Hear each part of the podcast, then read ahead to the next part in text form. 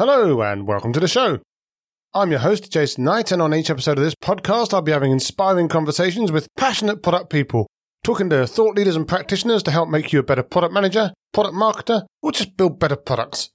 If that sounds right up your street, there's plenty more over on onenightinproduct.com where you can sign up to the mailing list, subscribe on your favorite podcast app, or follow the podcast on your favorite social media platform, and guarantee you never miss another episode again.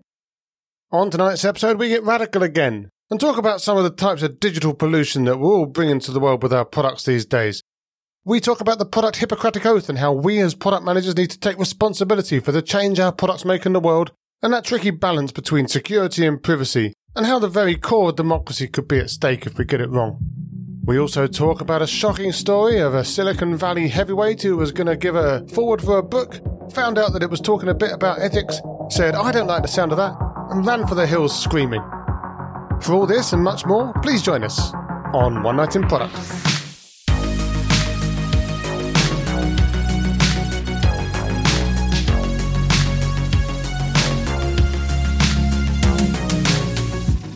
So, my guest tonight should sound familiar. Keen eared listeners may remember a few weeks back we were talking about digital ethics, and I said something like, That's probably too big a topic to do justice to now. We'll probably do a different episode on that a different day. Well, guess what? It's a different day. I'm delighted to welcome back super spy and radical product thinker Radhika Dutt, author of recently released Radical Product Thinking and advocate of the digital Hippocratic Oath, through which she hopes to get us all to take responsibility for the change our products bring to the world. Radhika, welcome back. How are you? I'm good. Thank you so much for having me back, Jason. It's great to be here. Uh, it's excellent to have you here. And like I say, we're in uncharted territory, my first ever return guest. So I'm hoping that I don't ask you all the same questions again. Although, before we get into our main topic today, I did want to ask this question last time and I couldn't because the book wasn't out yet. But the book is out yet now. So, how's the reception been so far?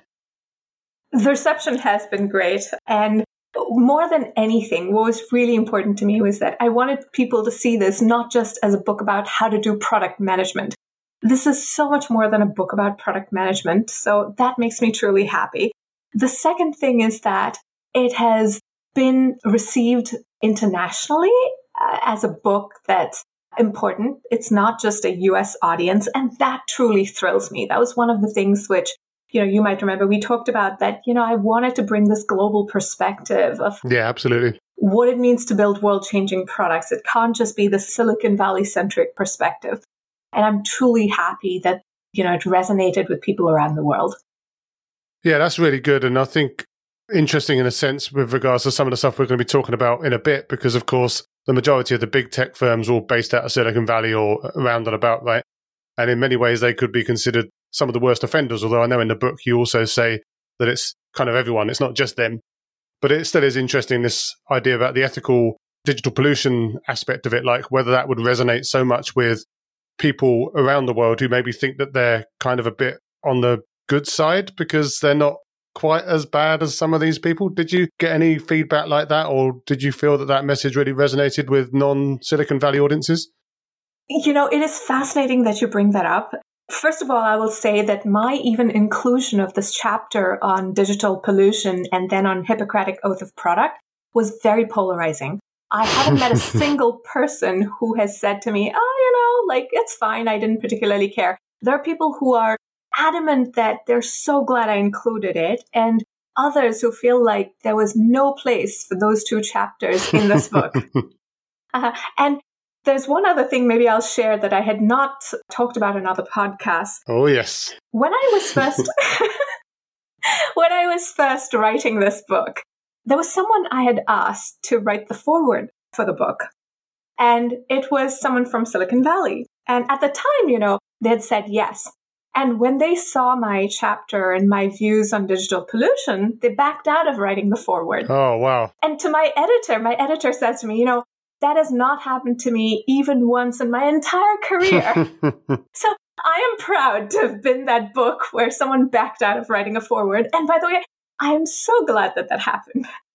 Yeah, well, people really get to show their spots, right? But I guess you're not going to name and shame that person on the record, but no, know. absolutely not. Because I, I think uh, no, and in fact, I would never mention their name, right? Because I think people hold certain values as yeah. core to them, right? And I think one value that I've seen people, and this is very polarizing, there are some people who believe that business is about profitability and building successful products. Yep. And there's no place for us to think about, you know, whether this is digital pollution, whether it's we're thinking about well-being of our users and things like that. Like that is what free markets are there for. Free markets will solve it. And then there's the other group, which feels like, well, you know, we should start taking responsibility. They're starting to see what this is doing to society. And you really belong in one of the two camps. And that's why it's been so polarizing. Yeah, no, absolutely fair enough. And you, again, really get to see people's true colours when they start to object against that sort of thing. So obviously you're talking then about the more ethical side of the book and how that landed with people. But do you feel that the general message of the book, the general concept of having a radical product vision, moving away from iteration based approaches and really trying to lead with that vision, did that in itself land with people, do you think? Or have there been any skepticism about that as well? No, that has landed really well with people. And I think what made me really happy is that people see this as a way of creating change in the world, that it's not just about building products. And the most meaningful was, you know, people saying to me that I feel like this gives me a more intentional approach for just even going about our life more intentionally. And that to me is like the biggest lesson, right? Like product is not just about building products. Product thinking is what we apply anywhere. Yeah. Absolutely. So before we did speak about the main themes of the book, and frankly, people can go back and listen to that interview if they want to understand more about the general concept of radical product thinking. I think we gave that a good stab last time. But we probably sped through one of the most important parts of the book, certainly from a societal perspective, which is obviously why we're here today, which is the, as you say, effectively those two chapters, the third part of the book, and the hypothesis, which frankly isn't really a hypothesis, it's very true, that companies are prioritizing money and growth over doing the right thing, causing digital pollution. And you call out five different types of digital pollution in the book. I won't read them all out, but what are some of the things to look out for as a product manager or a product leader when you're trying to assess the impact of your own products and how digitally polluting they are? Yeah. I think first, the main thing I wanted to do was introduce this concept of digital pollution because just as the industrial boom led to environmental pollution, this carefree growth in the digital era has led to digital pollution.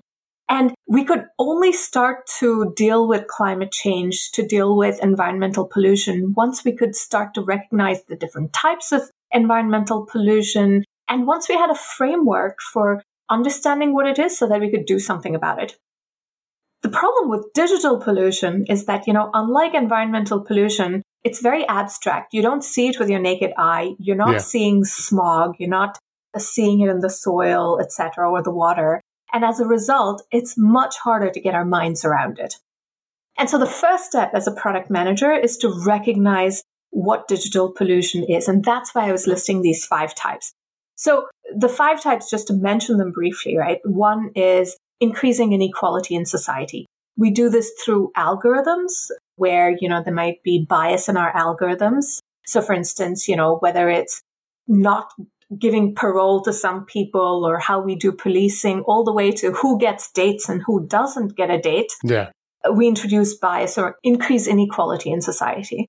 The other part of that same inequality is how we create inequality through our business practices. Like the whole gig economy, if we think about it, you know, that just increases the divide between rich and poor. And as a company, we're shifting risk to the employee. Yeah. So that's increasing inequality. Attention hijacking is basically where we're competing for users' attention, which is that one finite resource. And this basically takes away nuance in society and just makes it all about little sound bites. Everything is conveyed in sound bites, which just makes it very hard to absorb information and think at a deeper level on things and make informed choices. Yeah, no, that definitely happens. The third one it, to me is the ideological polarization, which we've seen so much of. This is probably the one that we recognize most easily because Facebook has gotten so much attention over it, yeah. YouTube for its rabbit hole effect, etc. The fourth one is, you know, where we erode privacy. this is where, you know, again, we start thinking about the big guys like Facebook eroding privacy. But the reality is every single one of our products is collecting metadata on people.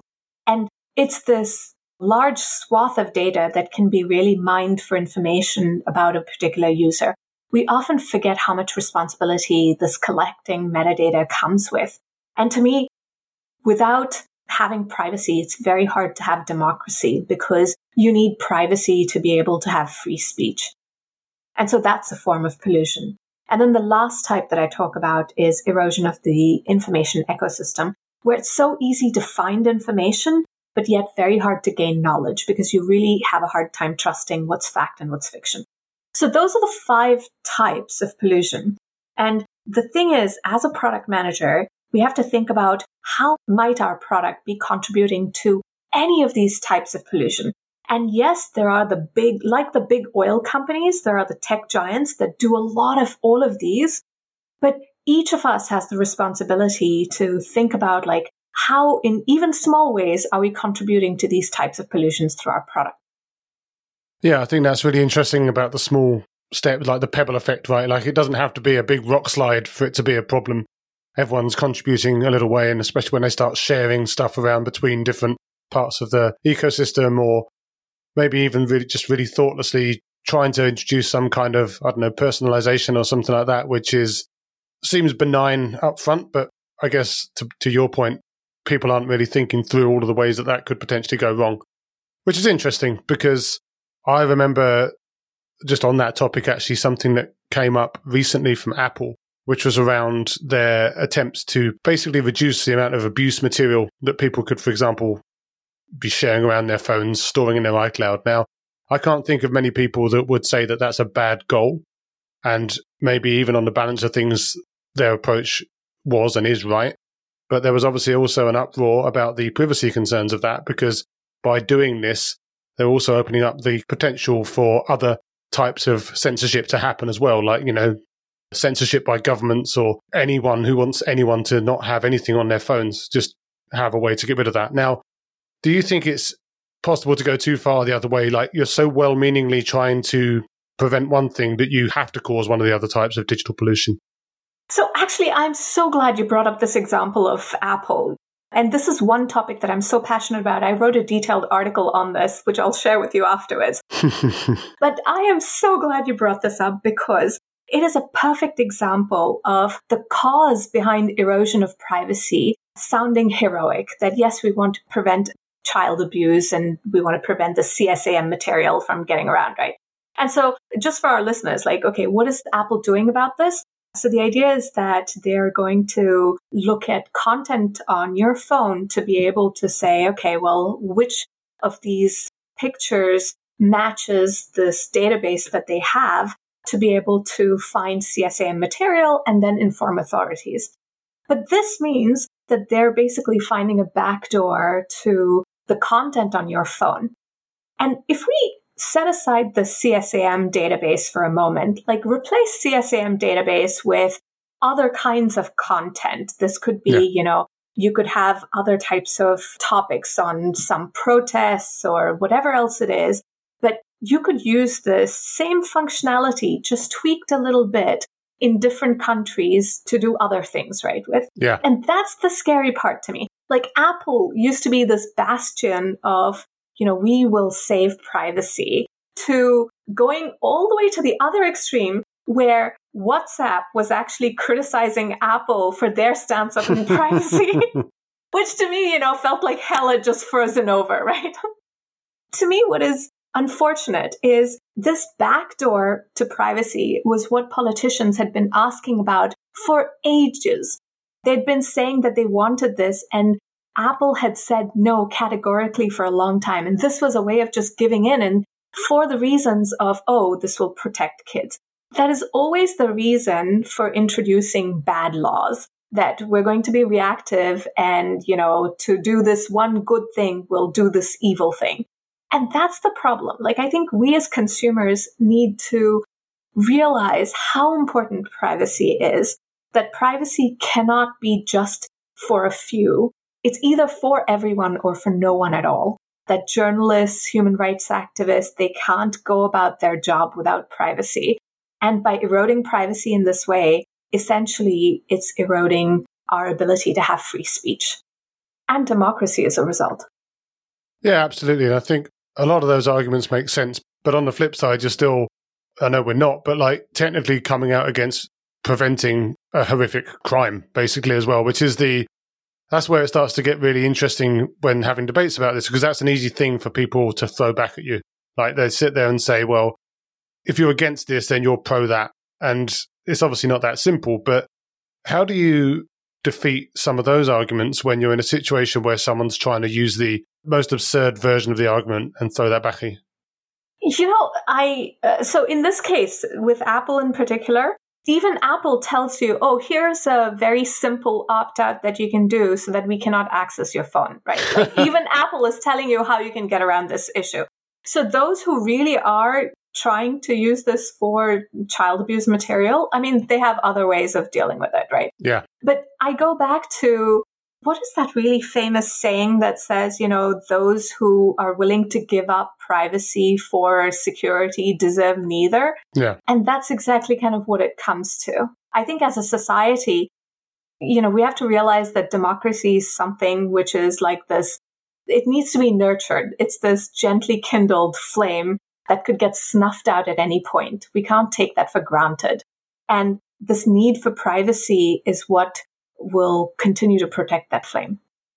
No, absolutely. But one of the things that we've discussed, and you kind of touched on it a little bit before, is that a large number of companies are prioritizing profits and growth, living the capitalist dream, living the free market dream or nightmare, depending on which way you look at it.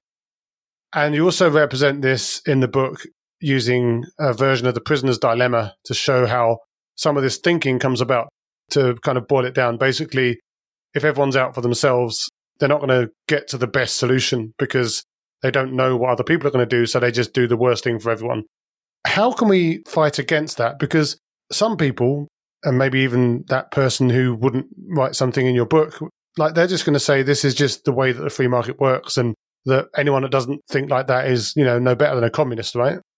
So how do we persuade them that this isn't just about us being kind of lefties, but that, yeah, that this is actually an important problem?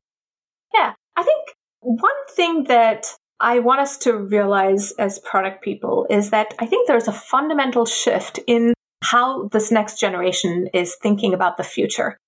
You know, when we were growing up, right, we always looked at technology and innovation as progress. We always saw it as the world is getting better because we're making technological progress. I look at the generation today, they don't share that level of optimism. A lot of the younger people I talk to, they say that they don't feel like it's right to bring a life into this world. I can't tell you how many people have said this to me. Yeah. They've said that they would be willing to foster kids or adopt kids, but not to bring a life into this world. And that to me, right, is really hard hitting. It's a profound shift that they don't feel like the world is getting better where they would want to bring a life into this world. If we now think about ourselves as product people and say, well, what is our responsibility in this? We have to think about are we building products that create the change that we want to see in the world? Like, are we contributing to the world in a way that leaves the legacy that we want to leave behind? And I think for the thoughtful listeners among us, you know, the really smart product people, there is this inkling that we want to do something meaningful. And I think never before has this feeling been as strong especially after this pandemic when i think we realize like as as a human race we have to kind of think about this collective well-being. And so if we want to have meaningful work what does that mean for us? And this is where i think we have to vote with our labor. We have to decide you know what is this legacy we want to leave behind and what are we willing to build as products to leave behind that legacy?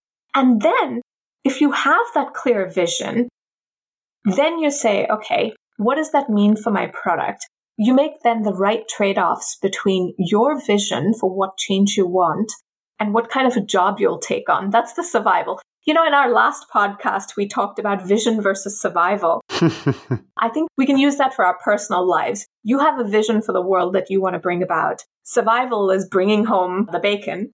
And so if your job is helping you do both, well, that's wonderful. If not, it calls for, well, what do you want to change? Are you going to take on vision debt by just taking on a job that pays the bills, but it really goes against your vision? Like, how much vision debt are you willing to take on?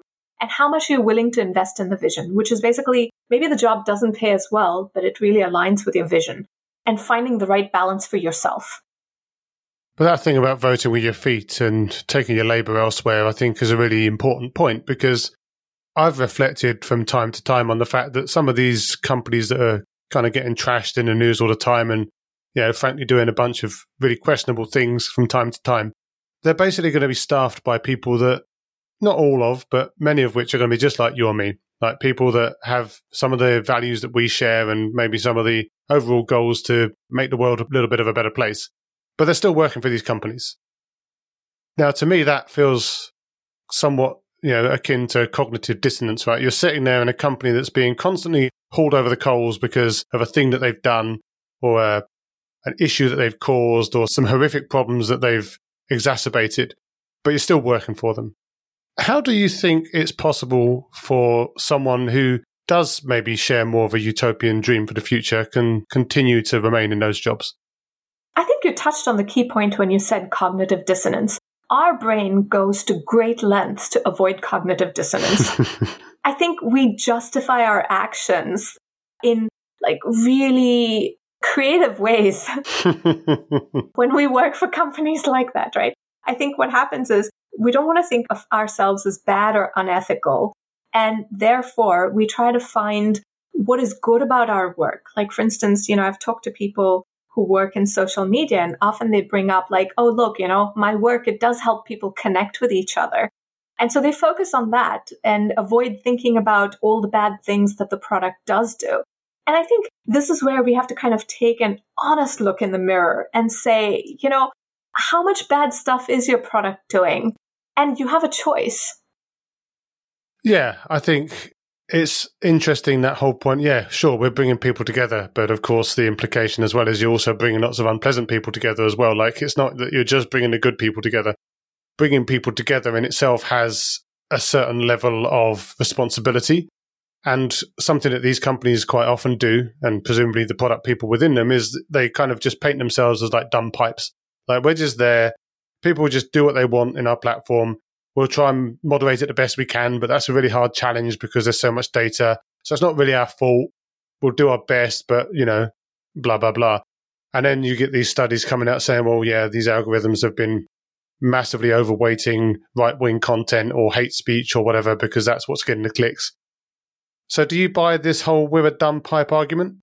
Absolutely not. I, and I think this is where we need laws with teeth to come in, right? But the moment, even as I say that, I know that laws with teeth for them to kick in will take not just decades, but way more than that. Like if I look at environmental pollution and how long when you could see the black smog in the air in London in the 1600s and how long it took for environmental laws with teeth to kick in to actually curb pollution. It took 300 years. Yeah. And that's phenomenal to think about because we don't even see the effects of digital pollution with our naked eye. So I think for laws to, with teeth to kick in will take a long time. But here's where I'm seeing some hope. In Australia, for example, there was just in February, there was this whole spat between the government and Facebook and Google. The government insisted that Facebook and Google had to pay for local news. yep. And this was where Facebook actually flexed their muscle and said, well, we'll turn off services yep. in the country. And they did that for a week, right? And it was an interesting sign to governments around the world that you kind of need to rein in these companies. And without that, this is how they can flex their power. So it was fascinating to see that at the end of that, there was an agreement reached, compromise on both ends, and Facebook and Google did have to commit to paying for local news to me, that's an interesting starting point. Yeah. So this is kind of what needs to happen. Governments need to realize that they do have power and that they can do something about it and start to rein in this kind of power. But there's a second piece to this, right? I think even in how we're thinking about it today, we're thinking about this misinformation mostly from the rich country's perspective. And it shows in how Facebook allocates resources. Yeah. So, for instance, Facebook doesn't want to get into trouble with the US authorities. And so 87% of their resources spent on curbing misinformation is spent on US, and 13% is dedicated for the rest of the world. What is unfortunate about this is that this makes it look so much like colonialism, yeah. where the whole idea behind colonialism, right, was going into poorer countries, extracting wealth, and then leaving them behind in shambles. Yeah. And Facebook is doing something similar where, okay, they're in India, they're in Myanmar, etc. You know, they don't deal with the misinformation there. There was so much violence that was incited because of Facebook posts in both of these countries. And they kind of left those countries in shambles afterwards, saying, well, you know, just they did enough to protect their name. So, for instance, they worked on Myanmar's yep. misinformation during the time of the November 2020 elections. But afterwards, it was like, okay, guys, we're done. We're done here. And they kind of stopped that effort, even though it was showing that they were having good results, right? So what we have to realize in regulating these big tech companies is that if we don't think about this from a more global perspective, we're doing more of this colonialism through these big tech companies extracting wealth from the poorer nations and then leaving them in shambles. Yeah, it's tough in a way to think, for example, your example of Myanmar. If the US government and the Western European governments who've obviously, you know, running much bigger economies and much more important to Facebook on a financial perspective, like what chance do they have if the rest of the world can't get their act together as well? So it does seem like an interesting problem to solve. But in the book, you talk about some ways that we might persuade companies to do a better job in some of these areas. And you talk about the three I's. So one of them's intimidation, which you just kind of covered, sort of regulatory oversight, incentives, so trying to motivate them economically, and inspiration, so just kind of trying to appeal to their better natures, I guess. Now, free market libertarians are going to hate the regulation. The companies seem to already have all the money in the world anyway. And it feels like relying on people's moral compasses is somewhat optimistic, depending on the people.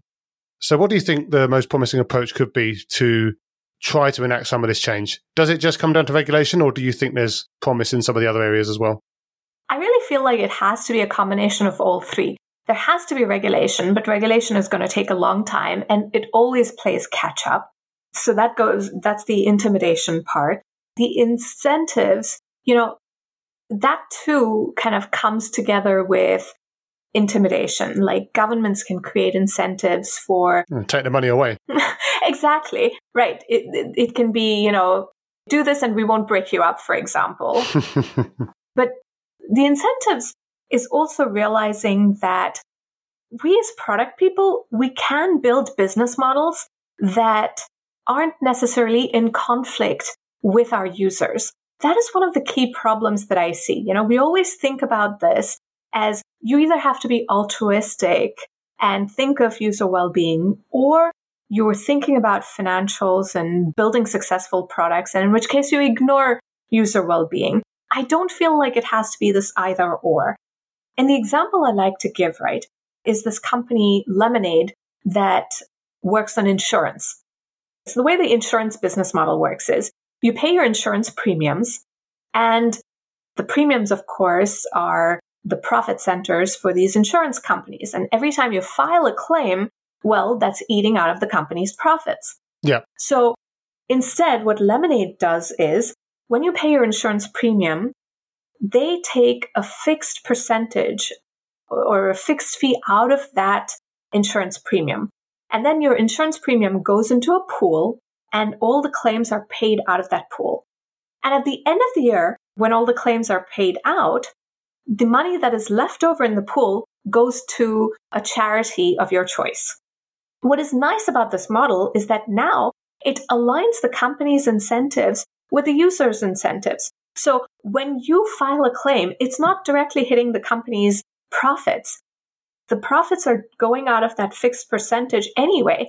So it's really going out of that pool. So now when the company's incentives are aligned with the user's incentives, you know, the user files a claim and the company has every reason to pay it out really quickly. Yeah. We don't have to always build business models that are against users' incentives. If we look at Facebook's business model, the idea is to get the most attention out of users, hijack as much of their attention as possible to be able to keep them on the site. And so this business model basically goes against the user's well being. And that's where, as product people, we can make conscious choices about which products we want to work on and whether those business models inherently are against users' well being, which makes it very hard to build products then that you can feel ethically good about. but this goes back then to the product Hippocratic Oath again, right? Which we touched on a bit in a previous interview. It's obviously part of the book, whole chapter about it. The idea that we as product people are kind of like doctors and to our earlier point, like the well-being of our users is our responsibility, and it's not just about giving them a tablet and then making them walk off and fend for themselves. You know, it's our responsibility. Exactly, and this is the part that goes to the inspiration piece. That yeah, we have to realize how much responsibility comes with exactly what you said. That essentially, as product people, we are looking at the problem that our user has and we're prescribing our product to them, saying, you know, take this, you'll feel better we can't then walk away and say, well, you know what, after that, like if you take this product and, and it's making you feel lousy, well, you know, good luck to you. yeah, but then that then begs a question, which is like, we talked earlier about the kind of adapted prisoner's dilemma where all these companies are just out for themselves.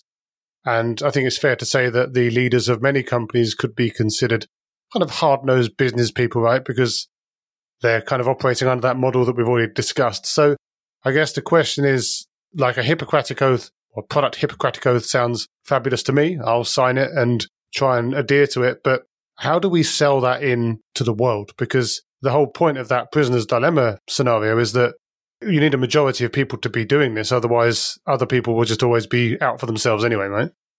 You're so right. And this is why I think I'm trying to spread this recognition of digital pollution and kind of how we're affecting society through products.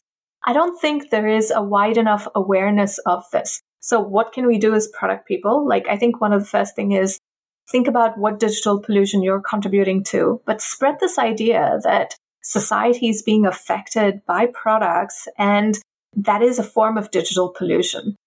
You know, as companies, it was the same thing when it came to environmental pollution. One company has no incentive to deal with environmental pollution and say, you know, I'm not going to pollute if everyone else is polluting. There has to be this awareness more widely. This is what pollution is causing and how it's affecting humanity. We need to build that same sort of awareness with digital pollution. Yeah, we need to get that copy of your book into as many people's hands as possible. But I wondered if you, in all of your career, have ever worked on something, you know, some product or service that you look back on and think, yeesh, shouldn't have done that? Or have you always been on the right side of the argument?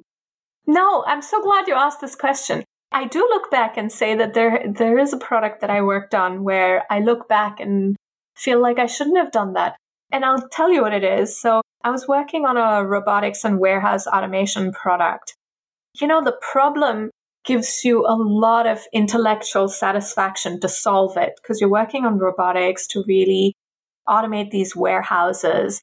And you know, we talked about how our brain goes long ways to justify why we're doing what we're doing is the right thing, right? And in retrospect, I looked at that work and I was feeling like, look, this is backbreaking work for a lot of warehouse employees. So by automating all of these things, we're removing this backbreaking work. And yes, it's hard to find labor for a lot of these organizations to even staff this backbreaking work. So we're doing the right thing here.